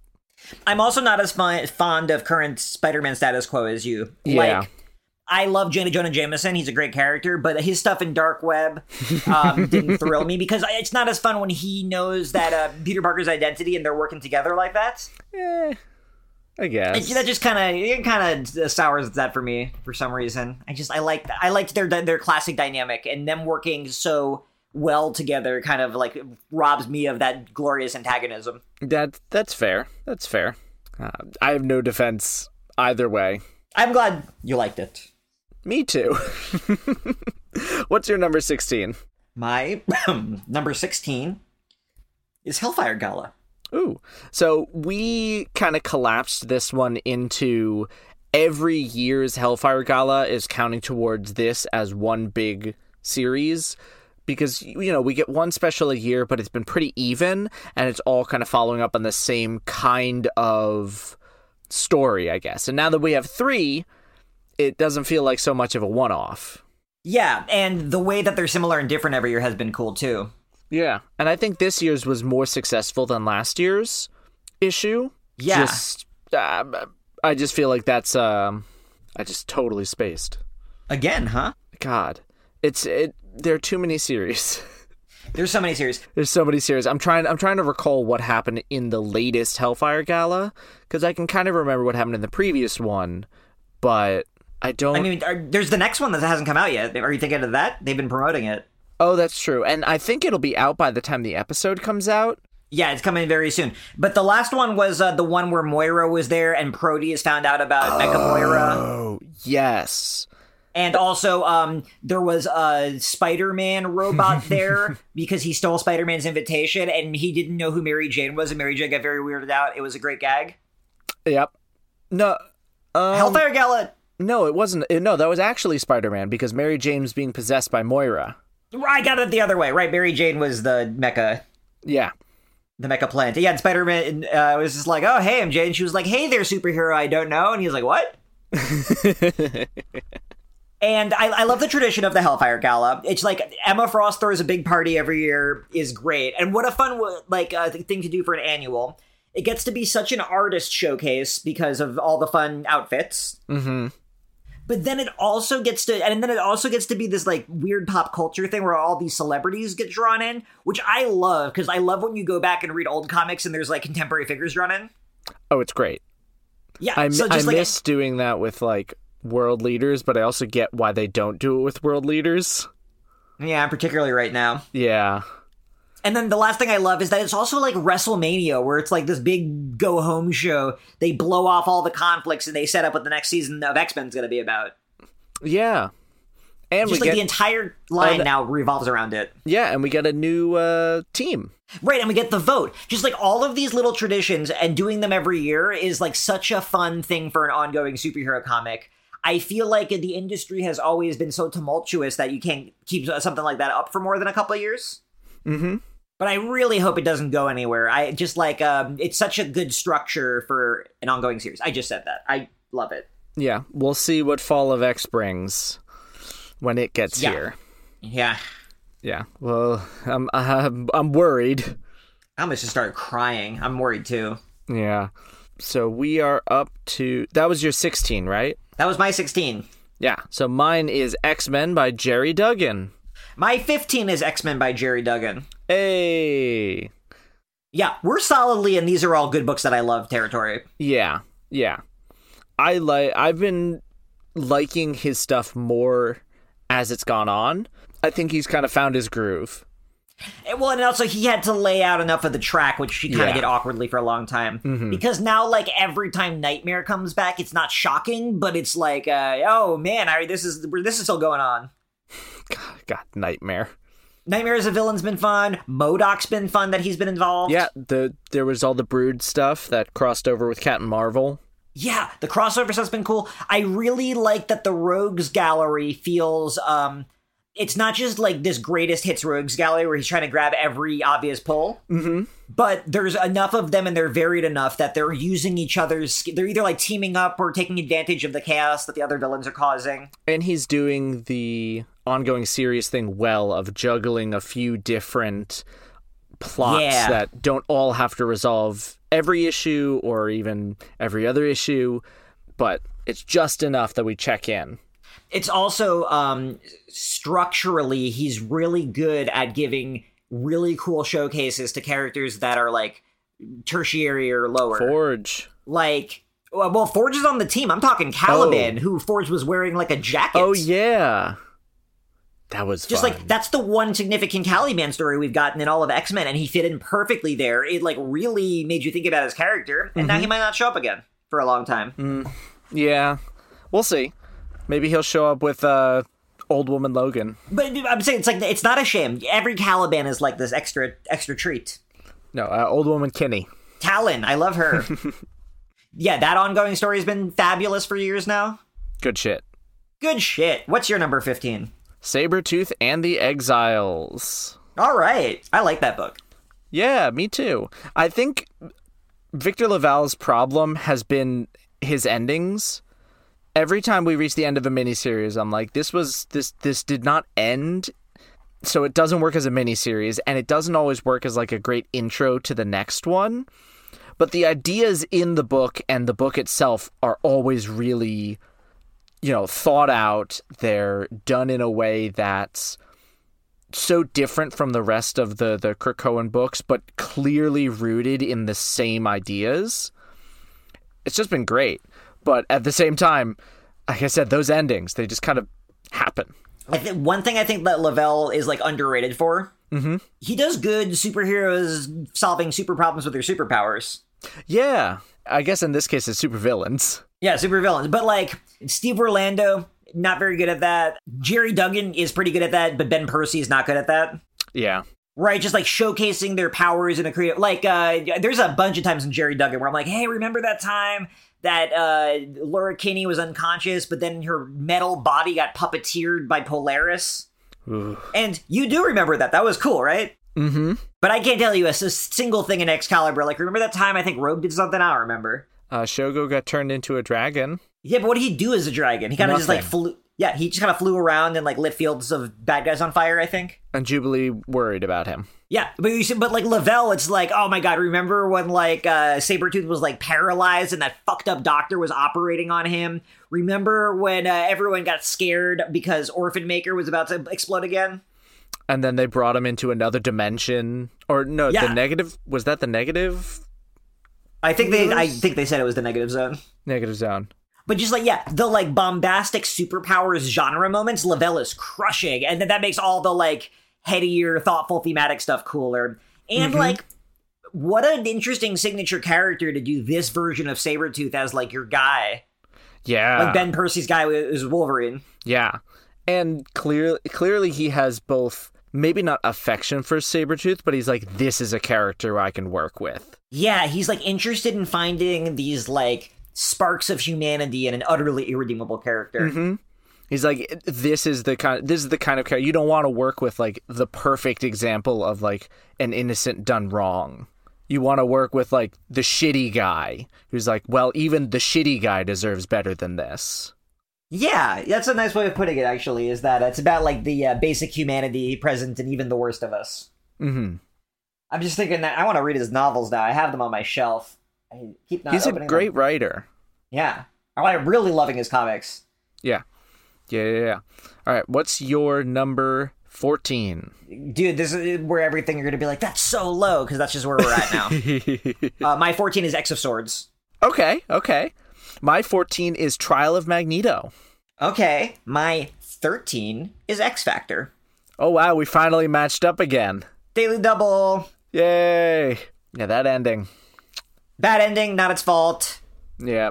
Uh, what's your number 12? My number 12 is Cable. Oh, okay. We've talked enough about Cable. Sure, I love this series. about that.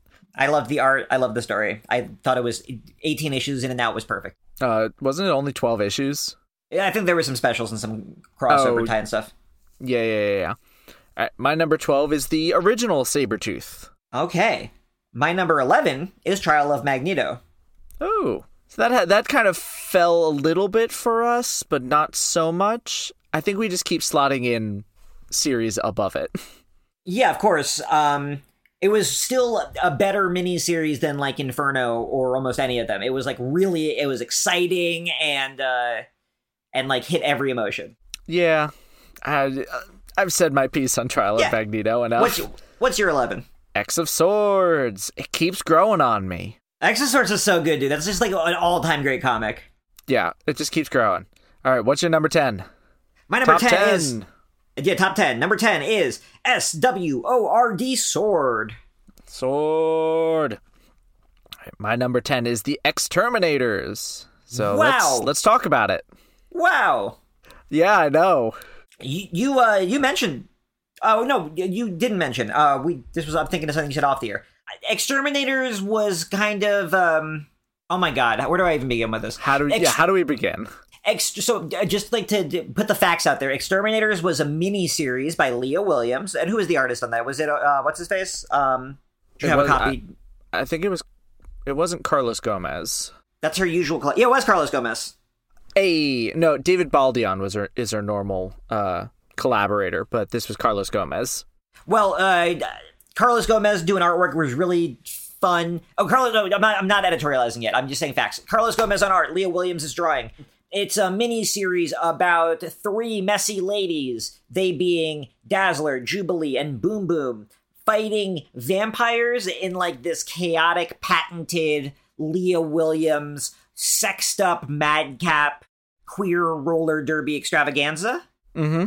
And I guess just on a personal note, I loved this book. Do not get me wrong. Although um, I kind of wish there was more or less of it. it just like it took You a wish it was amount- either a one shot or ongoing. Yeah, as an ongoing, I would love to see how long you could perpetuate that chaos. Mm-hmm.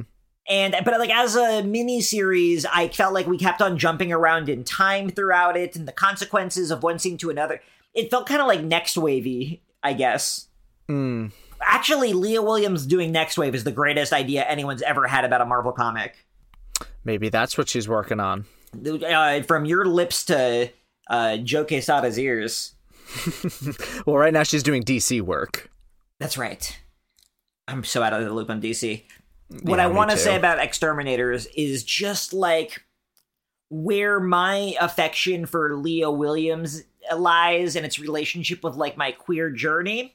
That's really, it's just like cringe, man. It's just like too much of a part of myself that I'm like, I don't know if I'm, I'm ready to like talk to you about this, Leah Williams. Uh, you feel too seen. Yeah, yeah. You know the feeling of feeling too seen? Mm-hmm. That's what that book makes me feel like a little bit. Ooh. I, I like I I want to buy every outfit in that comic. I want to buy all their all the clothes. there are a lot of good outfits there. I I just had so much fun. Exterminators was just so much fun. Page one to the final page. I could not put it down. Every month I'm like, Exterminators is out. I'm reading this now. Yeah, And it- it was I mean it stuck the landing.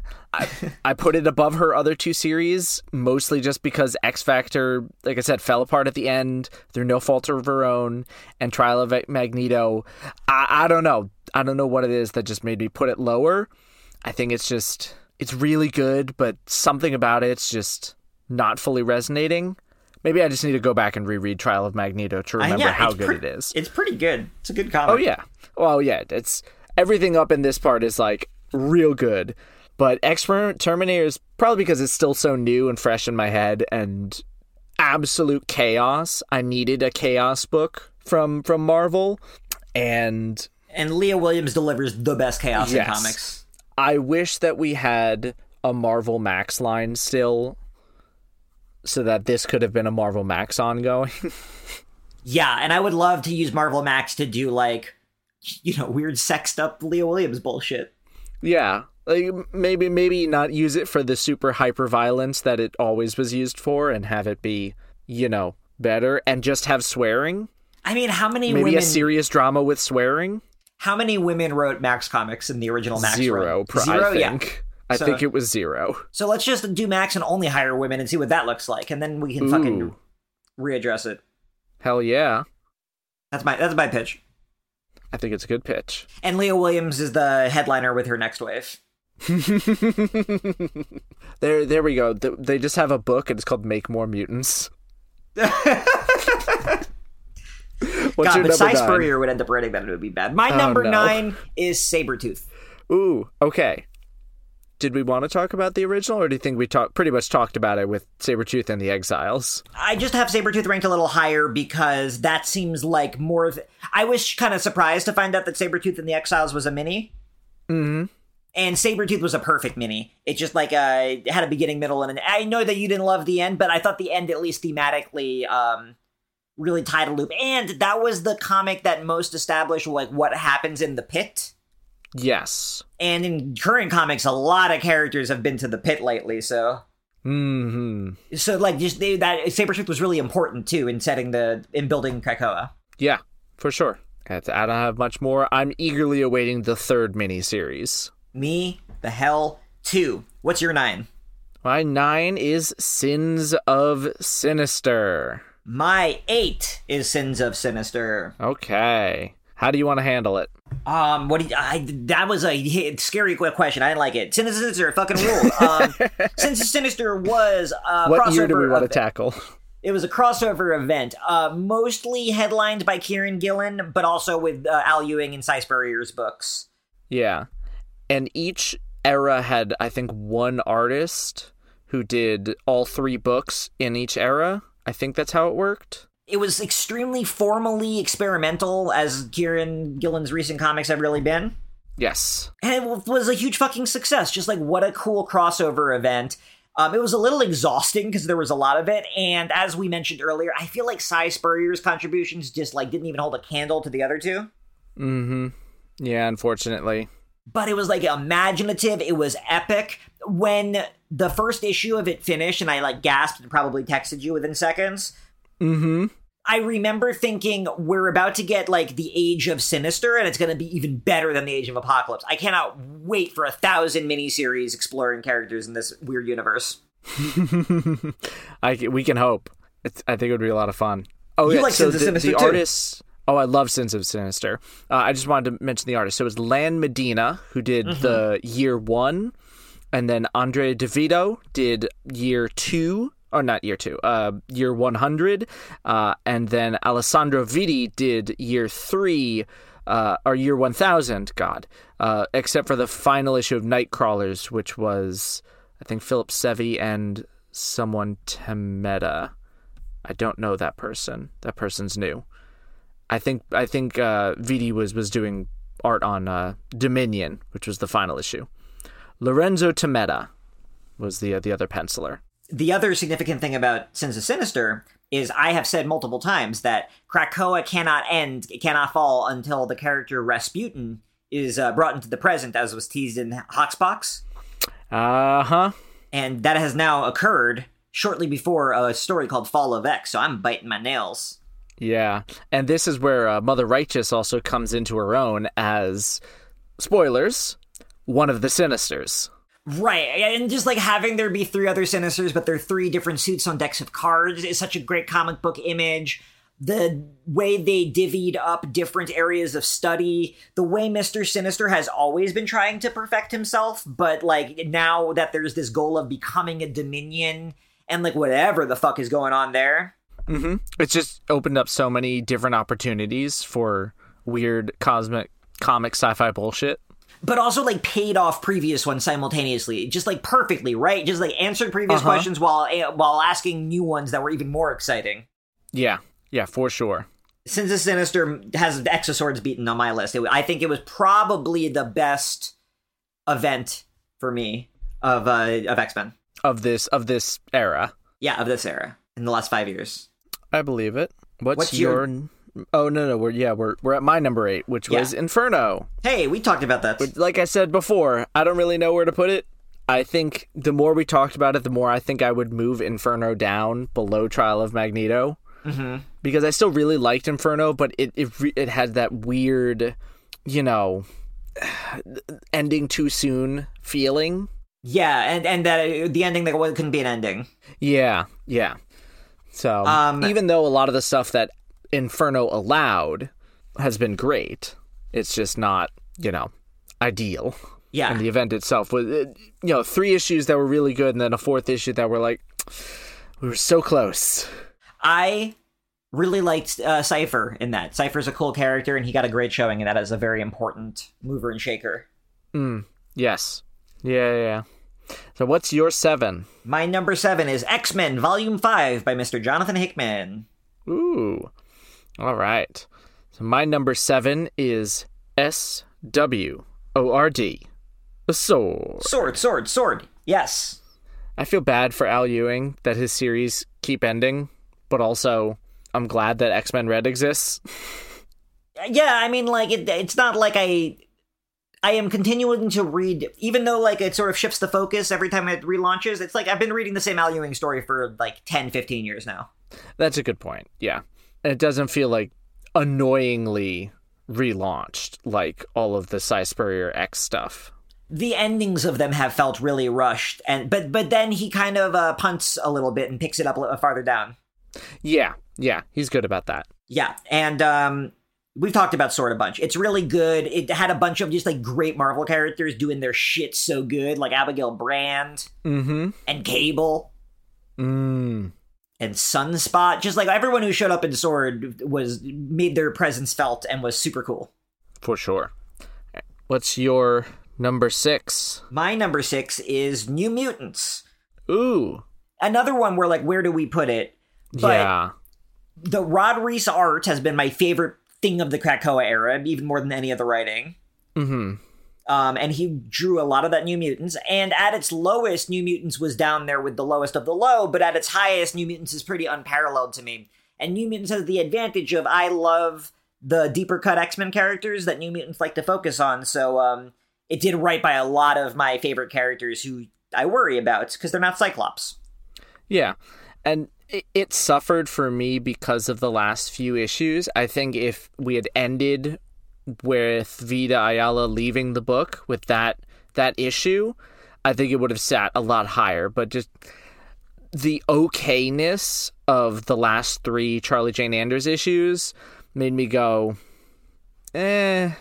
The series as a whole kind of suffered for it. In addition to, you know, some of the, the stuff I didn't like previously, even though I, I'm still waiting for uh, Murd Blurdock to show up again. He's out there. And He's Al out Ewing, there somewhere. Al Ewing is going to pick him up. sure. I'm sure. So What's your number That- six? my number six is Hellions. We're not talking about that yet. All right. What's your number five? My number five is Marauders Volume One. Okay. We've re- we've we talked about this book more than any other book Yeah. since the beginning Yeah. of this podcast. Have we talked about this book And we've disagreed about it from minute one. from minute one? Um, another book that's like a queer character whose arc matched up with mine in an important way. mm. And I think it just had a lot of wasted potential. Um, we did spend too much time in Madripoor. Yeah. So much time in Madripoor. Most time in Madripoor Anyway. is too much time. My number five. AXE Judgment Day. Whoa! I loved Judgment Day. Judgment Day was good.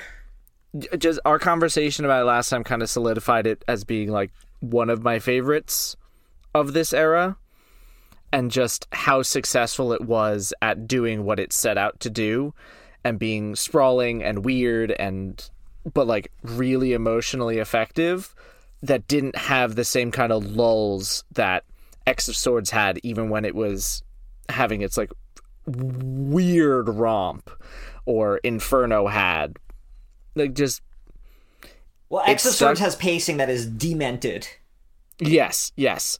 So it's hard to put anywhere. Like Judgment Day is, is a unit that was built as a unit and it did its job perfectly. X of Swords was a nightmare. Can I remind you something about X of Swords? What? There was two issues that got revealed to be a dream after two issues. Then there was an issue where like 50 different things happened, and then there was an issue where one thing happened for a really long time, and then the next issue 50 things happened again. Mm-hmm. And this was all after being teased that the swords would be important. The swords were so important. I don't know what you're talking about. But no one fought with them. That's Only, like, okay. one person fought with them. Some of them were swords. Some of them were metaphors. And one of them was a space station.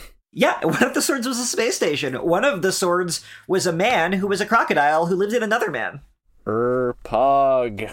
Yeah, uh, X of Swords was great. Um, yeah, Judgment Day. I'm realizing listening to you talk that I kind of was grading Judgment Day on a curve because I wasn't counting the entire series, only the X Men parts for the purposes of this exercise.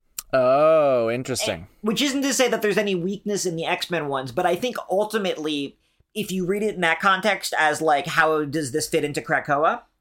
Mm, The, uh, so Judge- Judgment Day like has as much impact on the Krakoa story as Empire did. It's more of a Sins of Sinister adjacent set because he references Well, I- as like I'm not going back through Judgment Day. Well, yeah, yeah, yeah, but more that um Judgment Day is just like an event that happened during the time of Krakoa. It didn't really change Krakoa much before or after, Mm, I get you. but it changed the Eternals a lot, and like the, how the Eternals felt about the mutants was important to the story. yeah, yeah, it was. And like Jean Grey got to pilot uh, a bunch of Eternals. That was fun. she got to throw Icarus at a space god. Yeah, she got to throw Icarus at a guy. You know, like a Judgment Day was great, but as an X Men story, I think it was just okay. But as a showcase for like Doctor Doom and Miles Morales, it ruled. Yes. Yeah, yeah, yeah. All right, what's your number four? We're getting there. My number four is Hellions.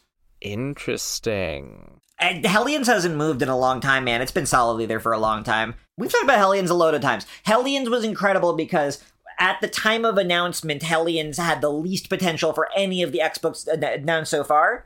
And looking back, no book has done more to raise the profile and rehabilitate mediocre to shitty characters than Hellions did. And every one of them was a hit. There is not a weak one in the bunch. Bring me back Wild Child and Feral. Yeah, yeah. I cannot. Uh, we cannot understate how good this book was and how surprising that statement is. We say it every time, and it's. I still can't believe that I'm saying it. Zeb Wells has written good comics before. He wrote written good comics since. Like, love Zeb Wells, but like Hellions, I don't know what he was doing when he was writing that. That was hot. Yeah, when it ended, I was devastated, but I didn't feel like it was cut too soon. You were devastated, but like with that that like uh, good feeling of nostalgia, where you're like, "Wow, we really went through it, me and you, Hellions." Yeah. I'm like, this could have kept going, but also, and it probably would have been just as good for for at least a little while longer. But this was the right, a good time to end it, and a good place. to end. Absolutely. Yeah. What was your number four? Uh, Hickman's X Men.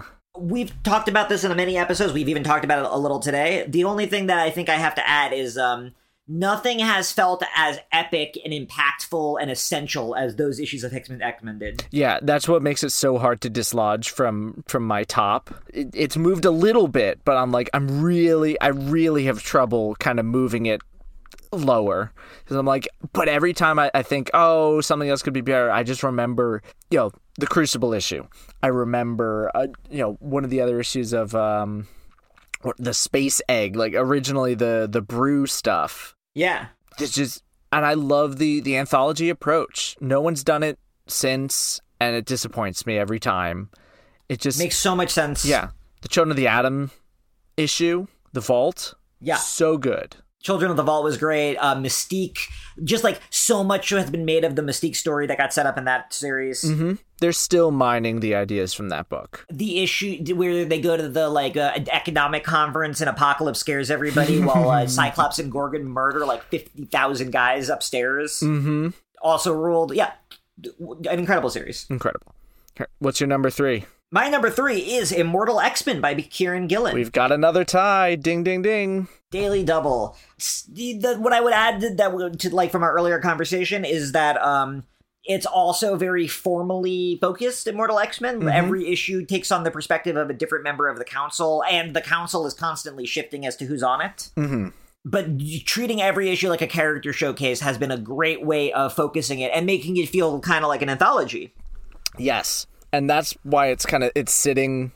Well, it finally dethroned Hickman as number three. It moved up to to there for me because it's just it's just been that good at doing what it's doing.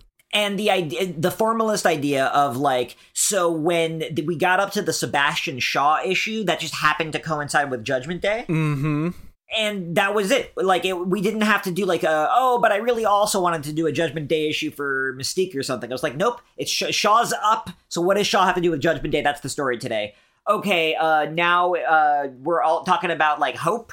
Well hope's issue is gonna be uh actually it was the storm issue recently that uh storm's issue is gonna be all about the fallout from sins of sinister because she's up. Yeah, and what and tying in some of the the Colossus stuff. where she's been deep simmering for a Oh, long yeah. long time Long time. I I am very afraid of that. Yeah, th- that stuff is like really upsetting and dark. Yeah, yeah. Which is interesting. It's it's like a darker tone than a lot of the line. Oh yeah, that's exciting. Yeah. But I'm get I'm gonna guess that you're number two. Yeah. Is it House of X Powers of Ten? Wow, you sound very unsure of yourself. It is House of X Powers of 10. Okay, because my number two is X Men Red, which means your number one is X Men Red, and my number You one got it. is still House of X Powers of Ten. Yeah, House of X Powers of 10's a fucking miracle. We're still talking about it. It set up every like th- we're still excited when ideas that were mentioned in it come back like dominions and rasputin Mm-hmm. Chimeras and it, just saying a buzzword from hoxpox even now. When did that come out? What, when was hoxpox? Uh, 2018 2019 I think it was 2019. Let's see, 2019. Yes, July to October. it's been half a decade since hoxpox and if a comic just mentions a buzzy word from hoxpox the internet melts down. The whole comics world. Yeah, it's incredible. It really is. I have X Men Red higher because Mm-hmm. X Men Red, I Hoxpox is the first chapter in a much larger story, Yes. and X Men Red is just one of my favorite comic series I've ever read. Everything it's doing, it's doing so well, and it's all my favorite shit. I love the new characters. I love the old characters. The high stakes stuff have made me feel things more than almost any other X Men book. The world building has been like beautiful, and I've gotten really fascinated by Arakko, and I can't wait to keep up just like for more X Men Red Man. It's just it's too good. How dare it? Yeah, it's every issue is not quite an event, but that's what it feels like to pick up an issue of X Men. I'm like, what's gonna happen next? I need to know. I cannot wait. You gotta like warm up and stretch before you read an issue of that. Yeah, yeah. I re- I I wish they would put Russell Dauterman on on interior art. Yeah, that would be a gift. It would be a gift. We are at the end of our big X list. It got unwieldy. Oh my god! I did not think we would end up going for around two hours. I thought we I could do kind of thought it was possible. I did. I didn't believe in us. We're long winded. We love X Men. Ah, you're right. this will probably be the last time we perform this exercise in this exact way, but I'm sure we'll talk about X Men again. Oh, certainly. But yeah, I think as much as I would love to continue doing this, it's exhausting. As you just saw, as you heard my exasperation at the end here. 47 books is just too many. I don't think I ever thought it would get to this point. I think I, I thought maybe we would get to into like the the 20s or 30s, but we'd be talking about, you know, ongoings and how they've changed and No, of course not. but no, Of no, they not. keep relaunching the dang things, and so we have to keep talking about them again in different ways. Uh, we don't really have any book club stuff down the line. not yet. Uh, we are still. Don't worry, we have not forgotten about the Howard the Duck movie. Just getting some well ducks in a row, As they say. as they say. But we'll we'll we'll let you know what's coming next. Uh, we'll probably end up picking something nice and nice and easy as our next book club. I think we need it. yeah, that's true. But before that, we almost certainly we'll be talking about some of the the new books, books that are exciting us at Marvel that we've been enjoying reading that we haven't really talked about considering we've been- doing Eternals for what, 8 months? 9 months? Eight years. 3 decades? Yeah, eternally. Eternally. There we name. go. There we go. Eternally. Um so we'll keep you updated. We'll keep you posted. Uh, but until the next time, Jaina, where can they find you on the larger? I don't really know. I guess uh, I I really I'm not using Twitter. I'm not even going to say my Twitter handle this time. I'm really not using Twitter anymore. Uh, but you can find me at ramblingmoose.tumblr.com, and you can find me occasionally published on websites like multiversitycomics.com, which is a pretty great website. Elias, what about you? Uh, uh, I mean, my Twitter handle, it's still at Quetzelish, Q U E T Z E L I S H. I guess I'm keeping it around still. I only made it, f- you know, to do comic stuff, but I don't like. I don't like it. I don't like it. I don't like. I've never liked social media, which makes me sound me like an old man and a luddite, but I never did. I'm too. I'm too. Yeah, I'm too private a person. I. I understand exactly how you feel. Yeah, uh, but so the best way to contact me is actually at my multiversity email, which is erosner at multiversitycomics.com. If you have any questions, if you want to let us know how how good we're doing, if you want to let us know why a book we ranked very highly is good, please do. Uh, I prefer kind comments. Much preferably. Looking forward. Looking forward to those. This episode was edited by Olivia and Saphir, and uh, for those who don't read the show notes, our theme music is called Excelsior, and it's by Carol Romo. So, until then, it with me Excelsior.